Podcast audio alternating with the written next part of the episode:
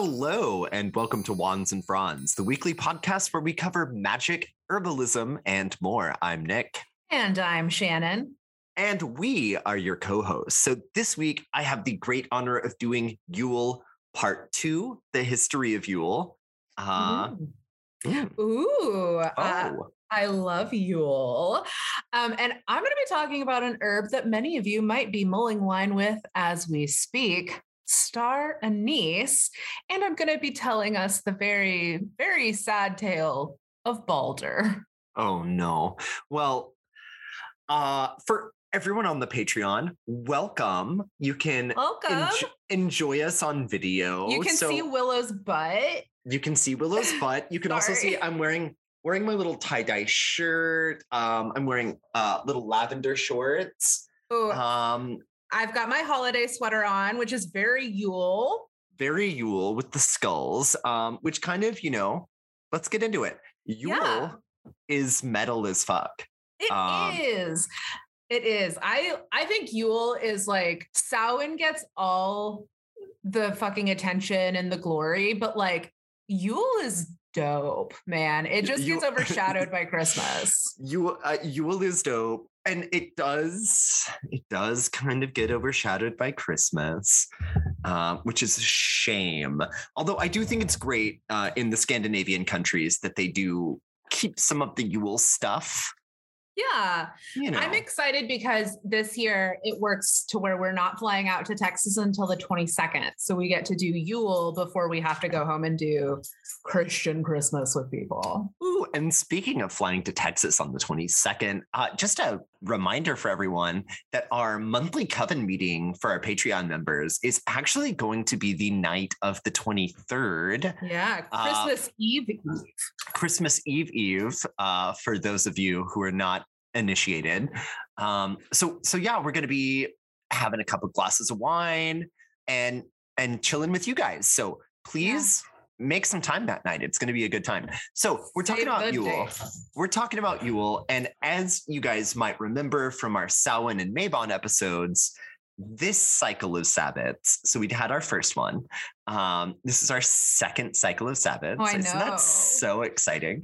Uh, wild we're going to be focusing on the history of the Sabbats, uh, which is going to come with some surprises like Mabon, uh, where it's like, ooh, they kind of just made some shit up in the 70s. Yeah, but... they just like, were like, that works. yeah, we got an empty spot.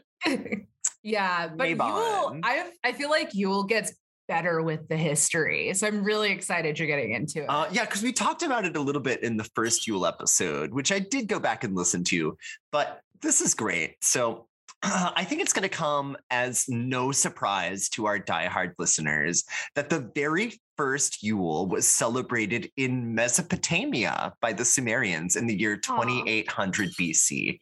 Your and, uh, favorite. Uh, that is Nick loves Mesopotamia. That is uh, just a joke, just a joke, you guys. But y'all have to drink anyway because I did mention Mesopotamia. It still counts. I, I have made it my goal to mention Mesopotamia in every one of my segments. But uh, actually, Yule does have a connection to another Near Eastern population with some ancient history of their own, uh, the Hebrews, and specifically the Hebrew Passover celebration. So, even though Viking ships were known to navigate in the Black Sea and the Red Sea, and as far away as Russia, uh, which did happen they yeah. count that as part of the founding of Russia.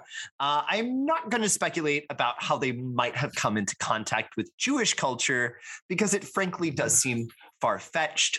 Uh, but one comparison that is made time and time again in academic circles uh, is the connection between Yule and how they celebrated Passover at the temple in Jerusalem pre, you know, kind of like pre-Romans, but uh, uh, so it's all about the sacrifices and how they would perform them and how they really played into the ritual. So this this connection between Yule and Passover uh, it is the use of sacrificial blood from the animals. So um,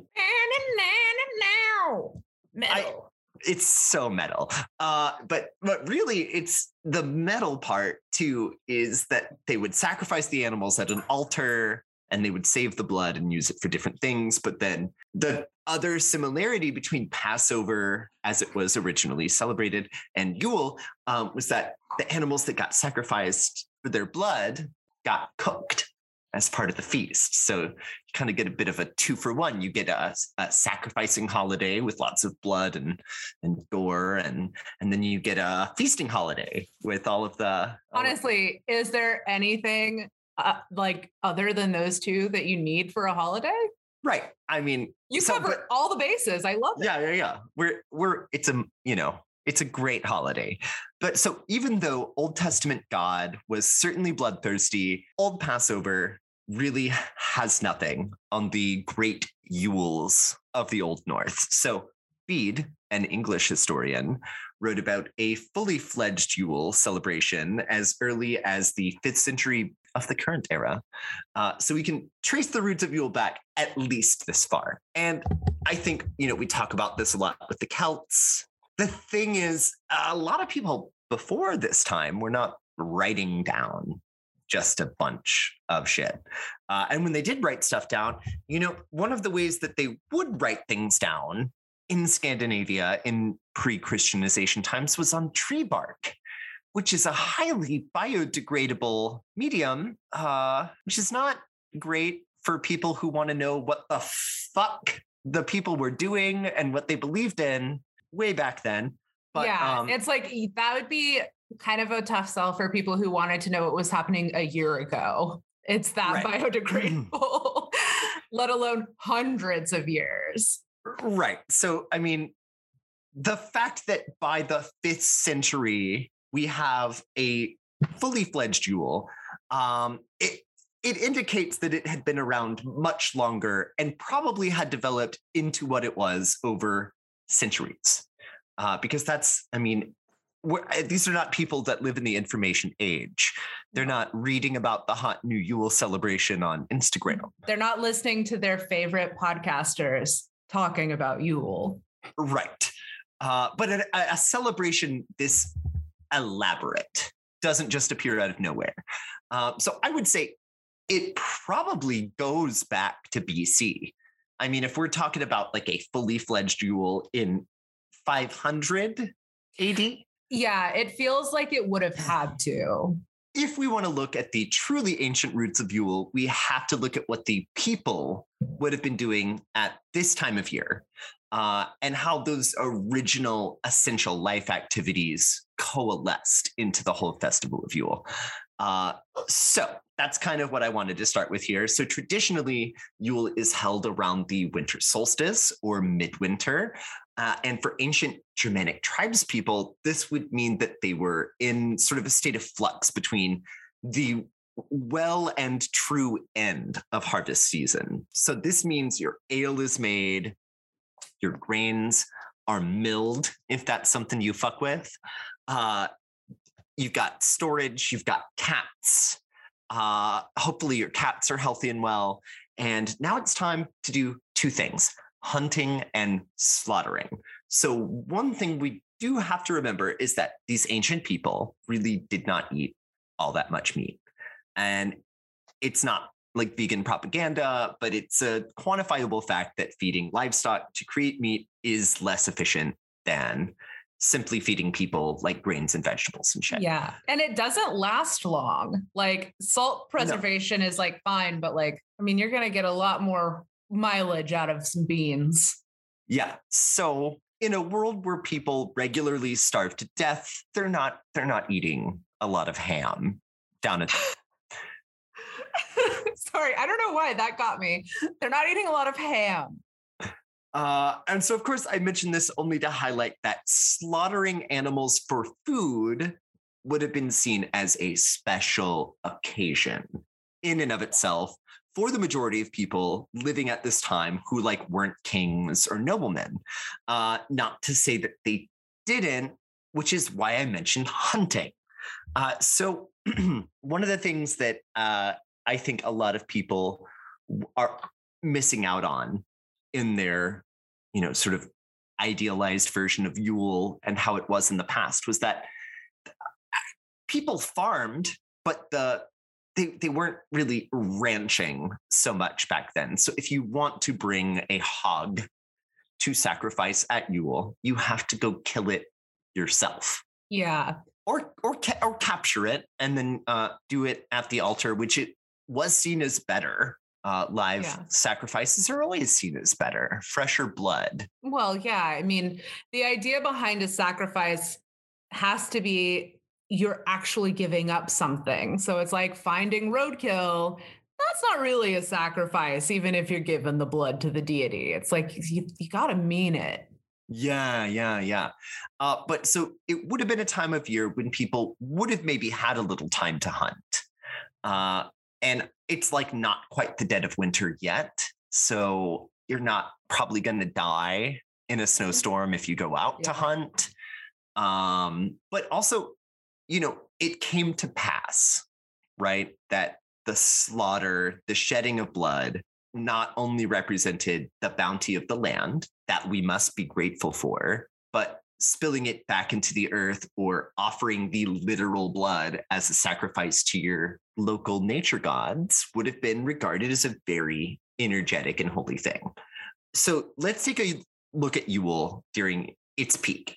So, like right before Christianization. So, we're talking like very sophisticated Yule celebrations. Like, this is the most Yule that Yule ever got to get before the Pope had something to say about it. So, Oh, that Um, pesky Pope. that pesky holiday ruining Pope. So, to do this, we want to look at the stories surrounding the most famous Hof or sacrificial temple out there. And that one happens to be in Uppsala in Sweden. Uh, the Yule celebrations here were well documented in their peak by Bremen in the 11th century in his travel journal and by Snorri Sturluson in his- Snorri. in his uh, epic Heimskringla. He sounds like a Pokemon. Mm, yeah, Snorri. Uh, it's well, the German version of Snorlax is Relaxo. which is my like that's my vibe relaxo Relaxo. Uh, but maybe the Norwegian version of Snorlax is Snorly. snorly sorry sorry but to no, so so but we got to talk about this the Hof. We got to talk about the sacrificial temple. Uh, so we have the building itself, which is like a, a huge long house. Oh my god, oh sorry we, we have wire problems. nick gesticulates a lot. And so some once in a while when you'll hear the mic bumping it's usually because nick's just excited Okay, so it's like a we have the building itself, which is like a huge long house, and there was said to be like a massive gold chain hung around the roof. And just to kind of dig in a little fur- further, think of how you hang your Christmas lights, you know, where you do the little arches all the way around. That's the vibe. But Um, with a gold chain but with a massive gold chain. Like this thing could be seen from miles away, it's like shi- shining in the winter sun. is this i'm like i feel like there are so many rappers that should do this to their house Oh my God. A chain for your house. hell Bring it. yeah Bring it back. I mean, how hard do you have to be to keep someone from stealing uh, the house chain? yeah i mean you'd have to be someone who they don't want to fuck with Truly. this is the next the next great thing in hip hop. But we've got this huge chain. You can see it from miles away. And inside you have three statues on three thrones, which I love the number three. Hi. Um, so you have one for Odin, one for Thor, and one for Freyr. And of course, down the center of the main hall, you have the long fire pit, which is the hallmark of the long house. It is why the house is long. Mm. It's, It's the for fire the pit. fire pit. It's for the fire pit. You're just Um, building a house around fire, which honestly is the Nick Paul dream. Right. So the directions are pretty simple to celebrate Yule. Everyone in the area has to come to this mandatory week long feast, and you have to bring casks of ale sacrifices for the blood feast, and other contributions like grains and veggies, etc. So you have to be a good house guest. Yeah, you have to be a good house guest. And if you show up to my house without any of those, I'm going to be mad. Yeah. I mean, honestly, uh, cheers with the ale. I, I did uh, get ale specifically because uh, you you have to drink ale. Yeah. Speaking of having to do things, did we mention that it's mandatory for everyone in the area to come because that's pretty important. Uh, it can still be good fun, but it's uh, not super cool if you don't come. Uh, Attendance is obligatory. Yes. So this is like the original team building exercise. Oh my God. So- How many trust falls happened in a blood pit? Oh, oh, well, I mean, that's that question may be lost to time. We call Uh, that Thursday here at Wands and Fronds. I'm sorry. I'm I've had I went to a holiday work party before this, so I've I'm I haven't been drinking. I'm just in a festive, silly mood. We're we're festive, we're silly. It's Yule. Uh, so everyone shows up and you form a queue and you sacrifice your own animal at the altar, making sure a good measure of the blood ends up in the bathtub. Oh yeah, there's a blood bathtub. I like that this feels kind of like a reverse communion. So Yeah. it's like instead of going and receiving an offering, you're just going and giving your sacrifice. Mm, yeah. So yeah, there's a blood bathtub. We don't need to ask any more questions, but we're gonna get there. That's how I keep my skin looking so young. Excellent. But you really want to make sure you do get a good bit of blood in in there for important reasons later on. Uh, so when you're done, you can like throw your chicken or your goat or your goose or your pig. They really like pigs uh, because they're hard to get. I know. You see, it's special. it's special, but they're also like dogs.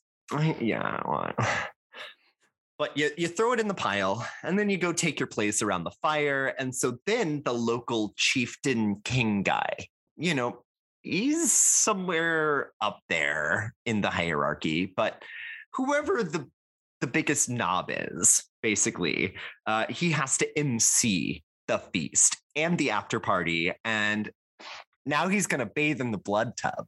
Uh, category is bloodbath. Right. So very cool and not at all spooky ooky.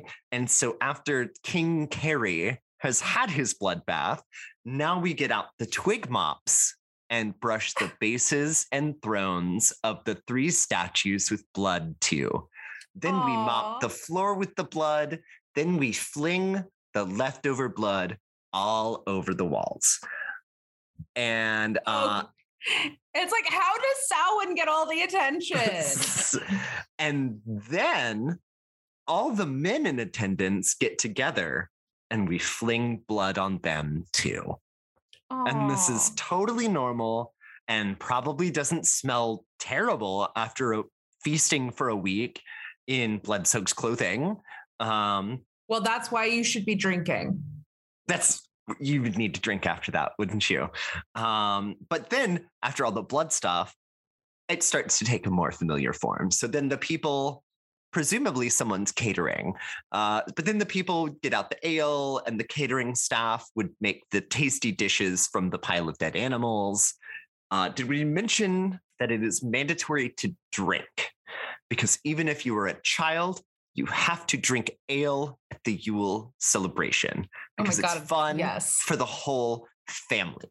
Because Okay. it's the only way you're going to survive the trauma of watching all of the grown-ups in your life covered in blood. I do like to envision that there's a caterer from like another village that doesn't practice Yule and they're just like, oh my God, what is happening here? Okay, I guess we'll just use the chicken.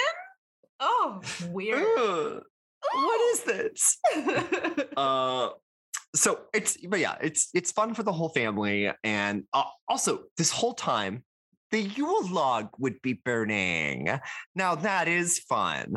So this was a tree from the nearby forest, maybe just a trunk, maybe the whole tree. I think they would they would know. I think you would know which tree is the Yule tree. You know? Yeah, I mean, speaking of, my my tree did just get delivered today. Finally, we finally got our black Christmas tree. I'll post Oh. pictures. Oh my goodness. Well, thank you for posting pictures. We do love a black Christmas tree. Uh, so with the with the Yule tree though, you would have just the the end burning.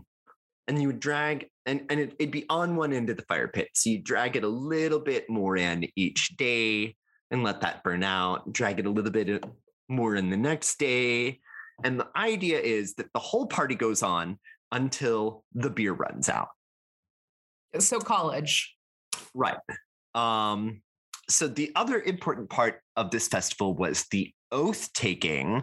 And so for this part, the chieftain, who has hopefully at least toweled his face off, but maybe he's wandering around covered in blood, scaring the children. Uh, he would broker business deals and witness official marriage proposals. And so Yule's status as a mandatory event did mean that this was really the best time to do it. Well, yeah, uh, I mean, everybody's there. Everybody has it's to like, be there. Take advantage. Also, I'm now very sad that my proposal included no blood. No blood. There was no there was no guy covered okay. in blood. Nick, when you get proposed to, I'm glad that we have we have a chance to make this right. We have a chance to make this right. So if you would like to propose to me, you must do so in front of a Scandinavian chieftain covered head to toe in blood. The least um, you can do to win the hand. To win my this my, my sweet hand in marriage. uh, but no. So it's a mandatory event though it's perfect for this kind of administrative work since everyone's got to be there. Uh, sort of like Samhain for the Celts. Yeah. I like that they're just doing admin work covered in blood, though. That's so fucking metal. Yeah. You know, uh, you know, it's like, oh, you're selling some pigs to your neighbor's farm? Well, I'm covered in blood and I have a giant gold ring. Cool. Yeah. I'm covered giant... in blood. Deal. Yeah. So, giant gold ring, you might be asking, the fuck? Uh, so, if anyone has seen the behind the scenes specials from Lord of the Rings, uh, they did have a big ass giant ring. This is for the people on Patreon, but I'm like doing it around my face um, which was like for the close-up shots of the ring because they didn't have, I guess, good enough cameras to just zoom in on the ring that they were using. I don't know. I mean, one ring. That's the one ring to find them. Yeah, that's the that's really. But then you know, there's pictures of like Elijah Wood and them, and they're like holding it, and it looks like a just a big ass fucking ring. So I like this. I like the rings though coming up with Yule because it just makes me want to scream five golden rings. Five golden, golden rings. rings. uh, so, you know, imagine that if you're a Lord of the Rings nerd, but it's like he would wear it around his neck.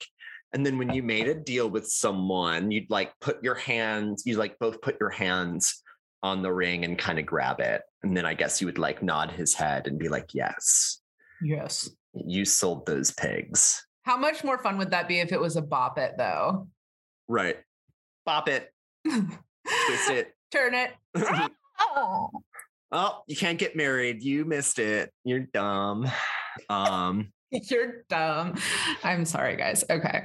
But no, so so he wore the big ass gold ring around his neck. They did find one of those actually in a chieftain's burial from like the 11th century. So we know the golden ring existed. I just it, didn't realize how much into bling they were. Yeah, well, the golden ring plus much, the golden chain on the house. Yeah, like, the golden chain on the temple for sure. But the golden ring was definitely too big to actually wear, even as a bracelet. That's what they give as an estimate of the size. So you do have to imagine it's quite a large golden ring. Yeah, that's huge. Um, and you put your hands on, you got it. It's big enough to grab with your hand, and you so it's like the businessman's handshake though like you put your hand on the ring. I mean i like that. I like that. If only we had been doing that covid maybe wouldn't have taken over. Maybe. Instead of shaking hands that was what did it right. I'm just kidding guys. Sorry. So we've had our sacrificial bloodbath. We've had our meaty feast. We've made deals. We've drank barrels and barrels of ale. The Yule log is almost done burning. So, what is left to do? Uh, well, first of all, you do want to save a nub of the Yule log to light next year's Yule log with, whichever lucky person gets chosen to hold on to this has the added benefit of being protected from lightning strikes by Thor for the coming year. So dope. Dope. Uh, and maybe that's something you could do at your own Yule. I mean, even if you're burning a much smaller Yule log. I, yeah, I love that idea of like keeping a piece of it for the next year. That's really awesome. Uh, and if you're the chieftain, you should really hope that you've sacrificed enough for the harvest to be bountiful because at this very same Hof or sacrificial temple, whose Yule celebrations we have been describing, King Domald was sacrificed at his own Yule altar after three years of famine. And maybe that is a tradition worth bringing back. Uh, there are a lot of people up there in Washington, D.C. Just saying, y'all. And we can't forget to include the wacky Yule characters for the children. We don't want to get sued by the US government. Right. Uh, the Yule goats and the Yule boar. So the Yule goats were the chariot drivers on Thor's magic chariot. Yes, he used goats instead of horses. He's Thor. He can do what he wants. Uh, one of the goats gives you treats if you've been good, and one of them kicks you or bites you if you've been naughty. Bring that back too. I like not getting coal. I like the threat of corporal punishment mm, to keep yeah. you in line. And then we have the Yule boar, which is actually a giant cooked boar's head from the sacrificial pile of dead animal bodies. Uh, and it is an honor to receive a serving. So it shows that you're in the upper class if you get served a little piece of the face or the tongue or the eye. Um, I mean, give me a cheek any day. Oh yeah, a little a little jowl. Mm-hmm. Yum yum yum. I'll take that to go and make some beans. Thank you very much. So, to all of you Yule witches, happy Yule. Don't forget to wipe the blood off your face, or else you'll scare the children. Mm, happy Yule, y'all. I love that. And uh, uh, to, to all of so you, I, I am lifting my ale. It is an ale, so I'm doing it properly. I'm I'm lifting a boxed water in place of ale. Okay, guys. Well, now we're gonna take a very sharp turn away from blood-soaked festivals uh, into star anise, which is like one of my very favorite spices. So, something nice to follow up all of the blood yeah, you know, we want to just sweeten it up for you here. So, first and foremost, like this has to happen right off the top if we're going to be talking about star anise. The flavor is similar, but star anise is not related to like anise seed. Um, they both have anethole, which is like the compound that is responsible for that anise flavor, that kind of licoricey flavor you get from it. But it's really important because I've seen a lot of like herbal monographs online for anise seed that include pictures of star anise. And like those are not the same plant. And it's just really important to know that star anise is like a lot more powerful than anise. So if you tried to use like, you know, if you try to use star anise like anise in one of these recipes, you could end up with like some unwanted side effects because star anise is just so much more intense. Like there's a lot more of the oils and stuff in it. So just like beware. I was genuinely concerned by the number of like herbalism websites I saw with like lists for aniseed that had pictures of star anise. I was like, yeah, because I mean, if you go into your your herb storage and you're reading about aniseed, yeah, but it's the picture of star anise. Yeah, you're gonna fuck some people up, man. You're gonna fuck. You're gonna fuck something up. Yeah. So just be conscious, consumers. It was like I was just worried. I when I was reading that, I was like, who do I tell? Who's the boss of the internet that I can go tell that there's all of these mistakes? But be smart consumers. Onward. Star anise, of course, we know is excellent in mulled wine or apple cider. I also really like to add star anise to ginger tea if you're making like a hot tea, like mm, gives a little like zing. And it's actually for those of you that don't know, star anise is one of the five spices that's included in the traditional Chinese five spice, which delicious. And some pretty famous liqueurs also have star anise infusions. Uh, some little things like absinthe, sambuca, um, pastis. So, you know, it's kind of a big deal. But Chinese five spice, excellent in desserts. Gingerbread using Chinese five spice. Yes. What? That Oh, sounds so good. Doesn't it? I'm very smart. So you might be wondering though, where on earth does this come from? Because for me, I remember this was one of those things when I was growing up that I was like, there's this crunchy star thing. oh, well. But now as an adult, I'm like, it's important to know the source of these things. So these little guys come from the dried fruit of the Illicium verum tree. It's a medium evergreen tree native to Northeast Vietnam and Southwest China. And so the star anise has been used in China for like flavoring and medicine for more than 3,000 years. So you Oh, also, so so not long at all. yeah, not long at all.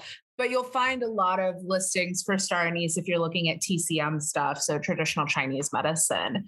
The way they get it is like the seed pods are actually like harvested um, before they ripen while they're still green.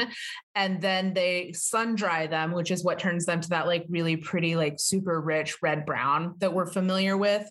And there are, um, there's like a central axis, and each of the carpels that come out from the star shape around this axis have a single seed.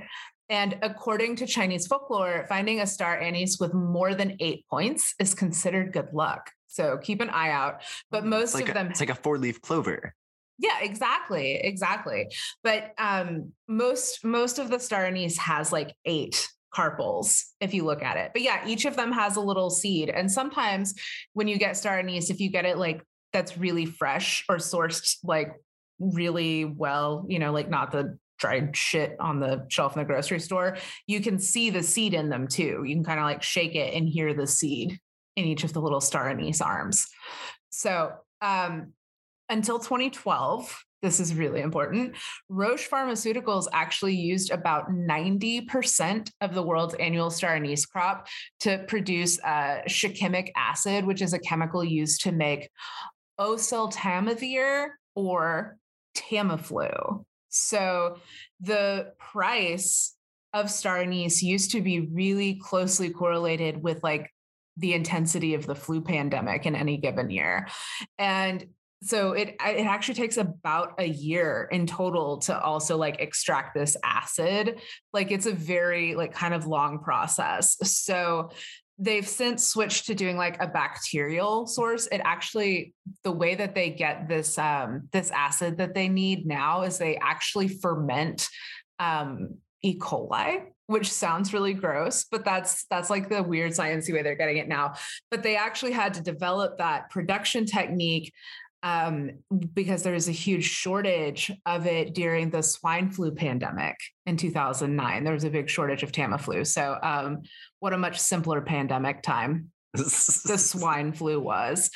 But more for the rest of us. So now it's like they have this like other way that they make this shikimic acid. So now the price of star anise actually isn't super tied to the flu pandemic uh, from year to year anymore. So more for the rest of us. Uh, the tree itself, though, this like cute little evergreen tree gets to be between 25 and 50 feet tall, with some as big as 75 feet tall. Um, for those of you on the metric, that's about 10 to 15 meters. And you can grow the trees in zones eight to 10 in the US, but it's actually kind of hard to find information on cultivating the tree because everything is like about the fruit. So I'm just not going to super get into how to cultivate star anise trees because um, it's very hard to find and it doesn't seem like they're sold in the US very much anyway. So let's talk about the medicinal benefits of this like cute little star shaped plant friend. Uh, I am not a doctor. Nick is not a doctor. I'm This not. pod- this podcast is for entertainment purposes only. It is not intended to diagnose or treat anything. If you have any questions about anything to do with your health, go talk to your doctor, like your actual doctor, not me and Nick. So, in addition to being great in biryani, what else can star anise do? And it turns out so much. So in Asia, She's a star, baby. she is A a, star. uh, Um, in Asia, it's been historically used mostly as a digestive aid, which makes a lot of sense when you recall that it's one of those like five of the Chinese five spices. So, a lot of times in good spice blends, you'll find herbs that are traditionally good for digestion because it flavors your food, but also keeps your tummy from getting too upset. Um, so in TCM, it's actually used to move like blood and reduce cold stagnation as well. So if you are a follower of traditional Chinese medicine, that's where how it's used there. But the spice blend isn't like just tasty, right? Like it is very, very good for digestion. And it has also been shown to have like antioxidant, antimicrobial, and antifungal properties. So it's like pretty powerful. And it's also an expectorant, which makes it very handy for like coughs and colds and flus, or, you know, even just like bronchitis. And when you get like that kind of like chest congestion, it really helps with that. It's a bit of a smoker's hack. It is. It really is. And it's it makes sense when you think about how the shikimic acid in it is used for Tamiflu. Right. It helps with a lot of similar things. Um, and I do love to make a decoction of slippery elm bark and star anise when my allergic asthma is flaring up. Um, it's a really good combo. You just like put some star anise in with your slippery elm bark and you simmer it covered. And then it gets really concentrated and powerful. And the star anise and the slippery elm with that kind of like licoricey taste between them is really good. It's like slimy and spicy and feels so good. Um, star anise, though, can also be a great ally for people that have uterus. Um, it's great for reproductive health and it can also help increase the production of breast milk when breastfeeding, allegedly. I've never done those things, but you know, if you're a breastfeeding mama, maybe get yourself some like Chinese five spice and put it on stuff. It can also uh, be really helpful though for women that are entering menopause because it can help ease some of the symptoms. But if you were going to be using this or really any herbs for your menopause treatment, you really want to talk to your doctor because hormones are not something to fucks around with lightly. Star anise is also used to freshen your breath. And in Ayurveda, they actually recommend chewing it with cardamom pods after you eat to like help with your breath and your teeth health, which I think is kind of cool. And in an oil form, you can use it to treat rheumatic pain. But this is where I'm going on like a tiny little tangent and then I'm almost done. Uh, it contains linalool, which is a really cool terpene alcohol, and you can find it in over 200 flowers and plants. It's floral and spicy, and the concentration of linalool actually determines how hoppy a beer tastes. Because what? It, yeah, it imparts that like floral fruitiness. But linalool, if you want to think of the smell, it's very concentrated in lavender, which will make sense shortly. So linalool does some amazing things. A few of my favorites. Um, it can be used as a local anesthetic effect. Like the effects there are equal to procaine and menthol for local anesthetics. It's shown in studies to help reduce opioid uses. Incorporated nanoparticles of linalool are being explored as anti cancer agents. Linalool has established sedative, antidepressant, and immune potentiating effects. It also has analgesic and anticonvulsant effects. They've used linalool in laboratory tests on mice with things like epilepsy. Like I could go on, but now you understand how cool it is when we know that linalool shows up at the party. And there is a pretty strong concentration of linalool and star anise. So it's Can just I, so fun. May I just hop in? Of course. As most of you know, I work at a brewery. Uh, and uh, the brewery I work at specializes in hoppy beers for the most part. And actually, I have noticed that almost no one ever gets sick even though you're regularly exposed to large parties of people and all sorts of things. Um, so I'm wondering if because we serve such hoppy flavored beers, the linalool's keeping you safe. The linalool. I love it. So linalool is awesome. This was my this was one of my fun nerdy science tangents that I was really excited I'm about. gonna I'm gonna ask uh I'm gonna ask Will about that actually yeah. and see if he knows because I feel like I feel like he might. I bet he does. But finally, you do have to keep this one in mind if you have a cold or flu in the house and you don't have Tamiflu on hand. I feel like that's just kind of an obvi one. So you can definitely make it in a tea. You just add like one to two teaspoons of seeds to a cup of boiling water if you're doing it with the star anise seeds, because you can also use those and steep it for five to 10 minutes. My favorite way though to do it is to make it into a decoction. So that's when you're like slow simmering the herbs covered to get it's really good for like roots and barks and things that need a little bit more aggressive uh, processes than just steeping a tea. And star anise is awesome in decoctions because it also smells so good. And even if it's covered, it makes the entire kitchen smell wonderful. So, anyway, this is a wonderful herb. I hope you guys will work with it medically, but we are also a podcast about witchcraft. Oh, so no, no, no, no, no. This is a good Christian podcast, Shannon. We can't. Right. So on to the magic, y'all. It's a masculine plant associated with the planet Jupiter, the air element, and Sagittarius and Pisces. Although I do have to say, I get really big like Sag vibes with this, but there's a lot of stuff about using it for psychic purposes, which I think is where the Pisces come in. Traditionally, star anise is used for luck and enhancing psychic powers, though, like I mentioned. The luck thing, I think, really ties back to its Chinese roots as well. Well, I would also say, like, Jupiter is the planet of luck, and Jupiter rules both Pisces and Sagittarius. Yeah, yeah. I, I I think that this is a really interesting one. So anyway, um but I think the idea of it being for good luck, it kind of just made me think about the idea of adding the star pod as a bead on homemade holiday garland. Mm. How cute would that be? And and it's also pretty. Star anise, like just like star anise, dried orange slices, and rosemary were my suggested trio if you wanted to make a witchy homemade garland for the winter because that'll bring a lot of magic into your house and it's also going to smell good. But you could also do a stovetop potpourri with those three or uh, yeah, le- and the rosemary. stovetop potpourri. I was literally wanting to say that like when my mom would do stovetop potpourri, if we had a little star anise, she'd throw one or two in there. And it's yeah, it's so good. It's so good. So as for the psychic powers, I think that it also makes sense for star anise when you think about the concentration of linalool in it, which we've talked about because it has that kind of sedative effect that really chills you out. And for me, I find a lot of things that are like good for psychic powers, excuse me, for psychic powers tend to be things that are very relaxing uh, for the body. And I think it's because it like helps the rest of your mind like calm down, right? Like uh, when you're totally chilled and relaxed, I feel like that's when your psychic powers are at their best because you don't have the like physical distractions, which is why I think bath magic is so bomb.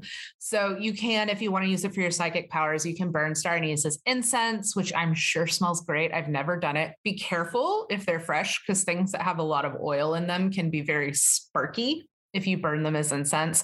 You can also, I love this idea, making a pendulum using star anise on the end of your string or your wire, whatever you use, and doing that for uh, divination. Because I think that would also be nice because it would just smell really good. You can also store a few uh, pieces of star anise with your tarot cards to help increase their powers and like also show them a little love. Plus, it's antifungal, which I was like, that's probably great for tarot cards too, because you know, paper fungus paper, paper that gets touched a lot is Yeah. fungus. You Yeah. leave a lot of food for things in the paper with your fingers. Yeah. So I was like, the antifungal stuff can't hurt. For luck, you could even add some to your prosperity bowl. We've talked about those a few times. Eh, or even just your purse or your satchel that you carry to bring a little bit of like money luck your way while you're out and about. So that's that's that though. That's star anise. I love it. I think it smells so good. And it's very medicinal and magical. But my sources today Wikipedia, Britannica, herbsociety.org, joyfulbelly.com, Cannabinoid Pharmacology by Ethan B. Russo, Ye- Yehan Marku, and Advances in Pharmacology uh, ayurvedictalk.com, lavendermoonapothecary.net, and Cunningham's Encyclopedia of Magic Herbs. So now that we've talked about Star Anise, let's talk about Balder. Okay. What a tragic tale. So Balder is the son of Odin and Frigg and beloved by everybody in Asgard and beyond. Relatable. I mean, I get it.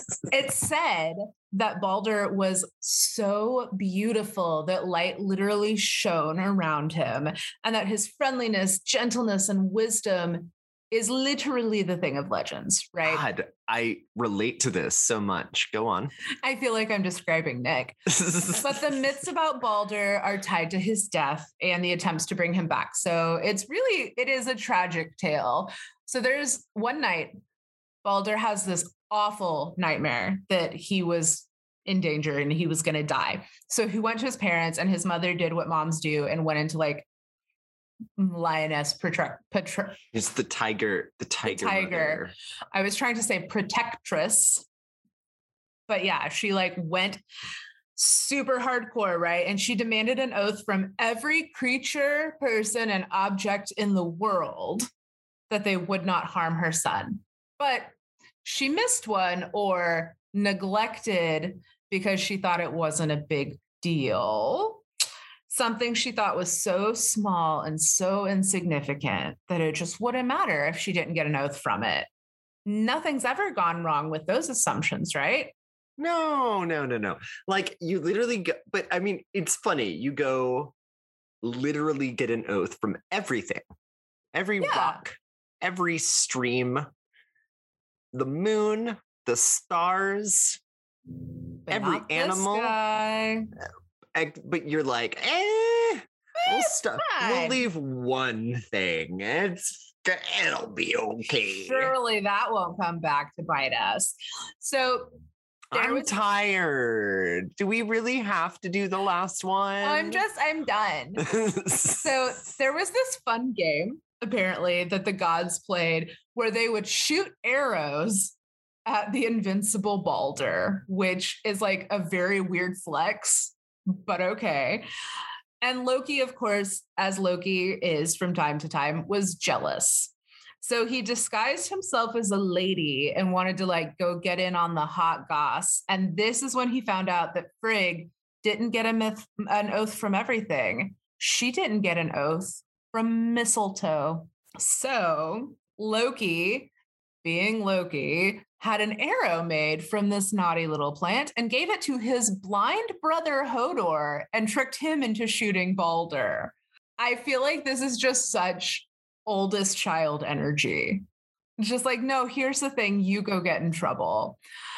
And of course, Balder falls dead when he is shot with the mistletoe arrow and his body was like laid on the boat ringhorn and when his wife Nanna saw him she literally dropped dead from grief. This is like Well, I mean, you got to you have to remember she married the most beautiful man in the universe. I know. It's all downhill from there. So the gods laid her next to Balder on the funeral ship, and Odin placed the magical ring Draupnir on Balder's funeral pyre so it would accompany him to the underworld. So, of course, like when a god who is adored by the gods dies, they're not going to just let this go, right? So uh, Hermod, one of Balder's brothers, borrowed Sleipnir, Odin's scary arachnahorse, which we've which we've talked about. She's spooky. Yeah.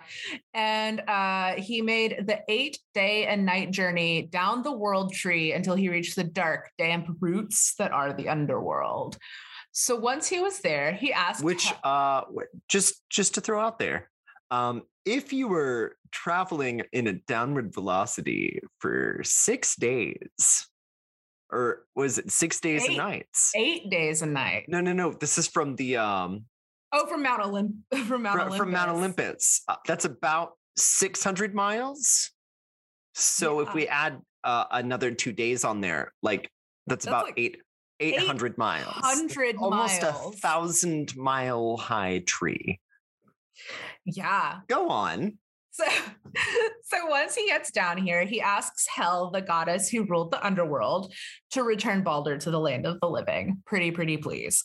Uh, Balder, it should be noted, by the way, was seated next to Hel in a position of power. So, like, pretty cool, right? Pretty So- cool of her. you know, so his brother is down here and he's like, oh, he's the best person in the universe. We all love him. Everything is so sad now that Balder's gone. So Hel's like, okay, here's the deal. I'll let him return to Asgard as long as every being in nature weeps for him. And everyone did. Almost. The giantess Thokk sat in her cave and refused to shed a single tear. Of course, uh, a lot of people generally assume that Thokk was Loki in disguise, but it should also be noted that in some versions of the story, Thokk is described as a witch. So rude. Uh, that's spelled Very rude. Fuck you. right not nice so that spelled the end of the quest right like this this giantess and or witch probably loki in a dress refused to cry and so Hel's like not that's the end of it so balder was doomed to remain there in hell with Hel uh, the main literary source for this, though, I think that's interesting, is the prose edda of the medieval Icelandic scholar Snorri Sturl- Sturluson. Snorri Sturluson. Twice. Who knew? So, this is the most complete account we have of the primary tale, right? But we do have another source, and this one is the medieval Danish historian Saxo Grammaticus. What a cool fucking name. I'm like, where did the Grammaticus surname go? Because bring it back. Virgos everywhere are crying out. Bring back Grammaticus. So, this version of the story is very historicized. But one of the things that really stands out in Grammaticus's version is how stoked Balder was to get into battle all the time. This one, this version of the story actually really depicts Balder as sort of a warlord. And there are actually a lot of kennings that link Balder's name with weapons and wars. So it makes sense that he was most likely seen as much more of like an active and intense character than this passive and docile version of Balder that we get in most of the depictions. Well, So- it's it's it's not that he's passive, it's that he's protected. And I think I think that's that's where a lot of the confusion comes in is that Balder himself is kind of a bastard. Like he's he plays along. He's like, yeah, shoot arrows at me. It'll be a fun game. Uh which I think is all you really need to know right there. Where he's like, yeah, fucking shoot arrows at me. This will be fun. Uh he's protected, which is different. but yeah, he's in this other story, he's really seen as a very like intense warlord, which I think just paints a bit of a different, I think it changes the story in an interesting way when you actually, you know, make Balder warlord, very intense person, but still beloved regardless. So you want to work with Balder because really that's like that's what there is to Balder, guys. Balder died and they tried to get him back and it didn't work. And he was so pretty. His Yeah. girlfriend died when he died.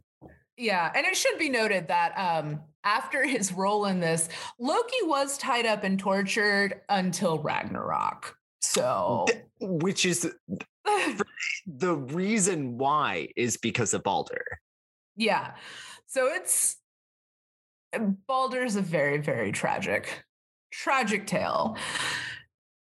But you want to work with him, right? Magically?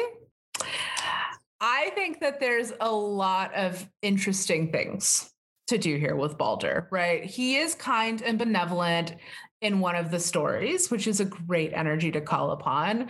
I feel like I'm constantly calling upon that energy at the year end as a fundraiser. Just please let me be kind. Let me be kind. But we can also appeal to his war loving nature if needed as well. And I like the idea of this duality too, because I think that makes him a really great deity to work with because there's a lot to his character. He kind of seems like he'd be a great patron deity for someone if they were in search of one. So I think that all around though, he's going to serve you well because you can either call on that like really intensive side or the kind and sweet side. So the colors you can incorporate onto your altar to honor him would be things like yellow, gold, shining white. Valerian and Mayweed are both commonly called Baldur's eyebrows. So I feel like those would be great offerings. I would not use mistletoe or even have it in your home if you're wanting to work with Baldur. Just my two cents there. And finally, if you want to honor him, you can never go wrong with libations, guys. So, my store my sources today historiska.se norse-mythology.org and occult-world.com Hmm. so before we get into this very end here we wanted to plug a couple of things for the patreon Mm. So tomorrow patreon folks um, which is not tomorrow your time but tomorrow from when we're recording this i am going to be doing an interview with josh who is the host and creator of crimes and witch demeanors which i'm very excited about.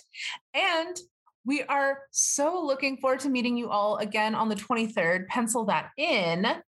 But if you want to get in touch with us beforehand to make any requests about things that we're going to do, like if y'all want to have a signature cocktail, reach out to us. I'm like, we should make this coven thing a party. Oh my god, it sh- it absolutely should be a party. Like, are we all going to wear coordinating outfits? We could. We could. We, could. So you should definitely Let's talk about it. Let's talk about it.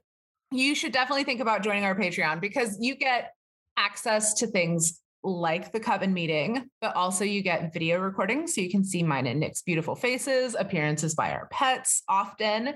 You can get monthly tarot scopes from Nick. You could get grimoire download pages, like herbal grimoire pages for me.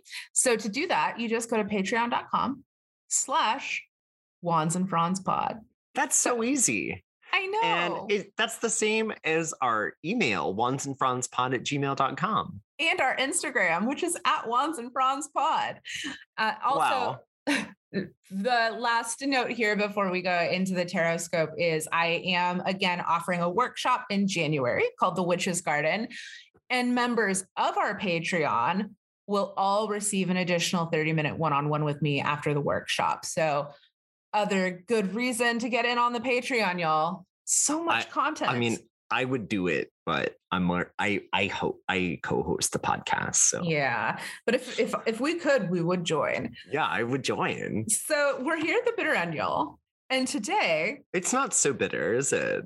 no, it's very bloody. We're here at the very bloody end. And I have a message for Gemini during your sister season, no less. So this one goes out to you, Gemini.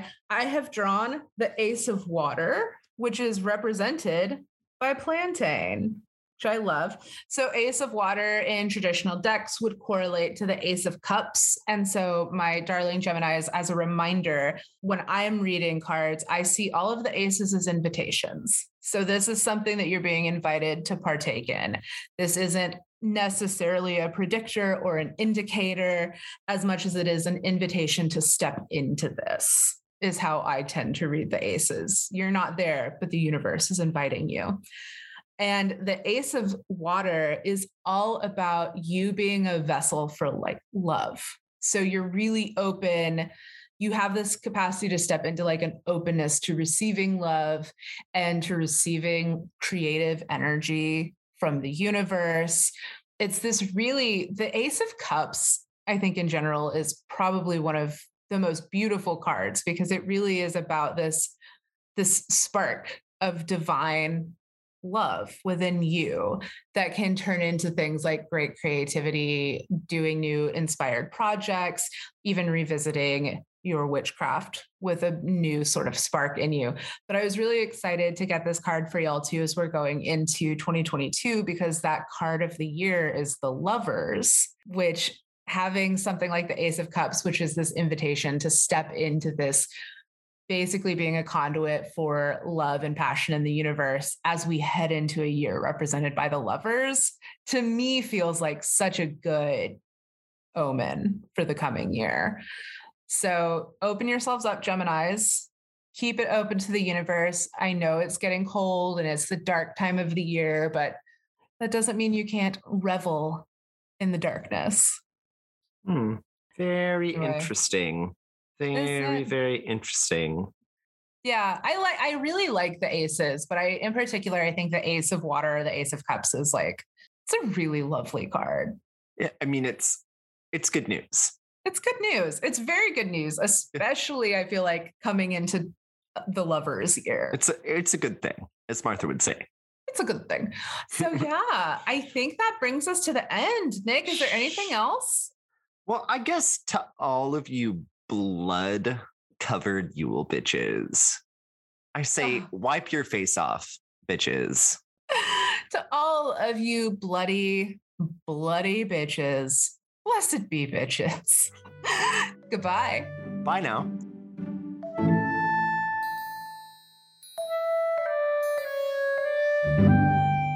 I love Stevie Nicks. I love roller derby.